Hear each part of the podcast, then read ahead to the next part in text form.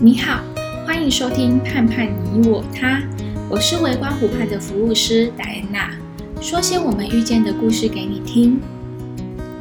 这次要跟大家分享的是宠物火化后骨灰处理方式——撒葬。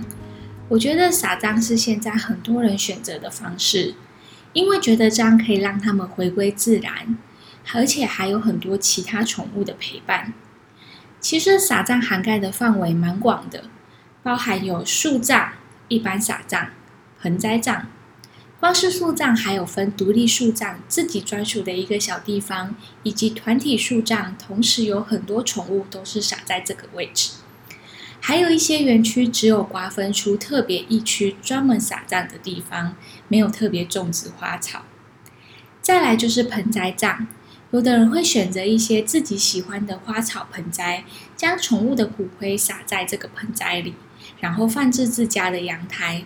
很多饲主也都觉得，每次浇花的时候，或是整理这个盆栽的时候，是一个很疗愈的过程。但这时候，你可能会想，如果我不是一个擅长种植植物的人，是不是就不适合盆栽葬？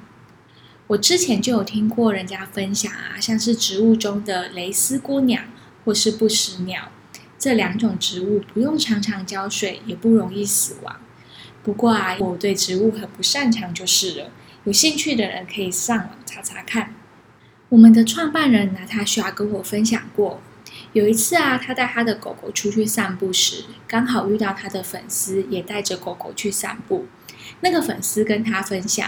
他之前有一只狗狗过世后，骨灰把它撒在那个地方，顺势着手就指向旁边的泥土地，然后说着：“这里是他生前最喜欢来的地方，所以他离开后，我将他的骨灰全部撒在这里。”曾经也有人跟我们分享过，他不止将他的狗狗骨灰撒在同一个地方，因为狗狗生前很喜欢公园，所以骨灰除了自己留了一点在身边，饲主就把剩下的骨灰分别撒在好几个不同的公园呢。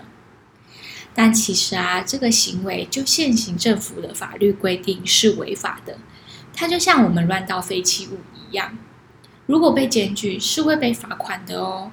而且现在政府都有成立合法的公立撒葬区。举例来说，像台北在文山区那边有一个秘密花园宠物撒葬区，我就觉得那边的环境还不错，而且宠物撒葬是完全免费的。我还有看过一个新闻报道，曾经有一户住家的盆栽半夜被偷走了。后续住户报警后，警察找到小偷。小偷一开始还不承认偷盆栽，后来是警察告诉小偷，那个盆栽里面装的是狗狗的骨灰，吓得小偷直接承认，然后归还盆栽。事后这个小偷啊，还跟警察说，他偷了盆栽后衰事连连，还痛风发作，这阵子过得很不顺利，都不知道该说这个是小偷的报应，还是狗狗真的在惩罚这个小偷呢？不过啊，我觉得后续想使用盆栽葬的家庭，可能要先想想盆栽葬跟我们想的是不是一样。很多人都觉得把骨灰撒在一个盆栽里面，不止看起来可爱很多，还可以陪在我们身边。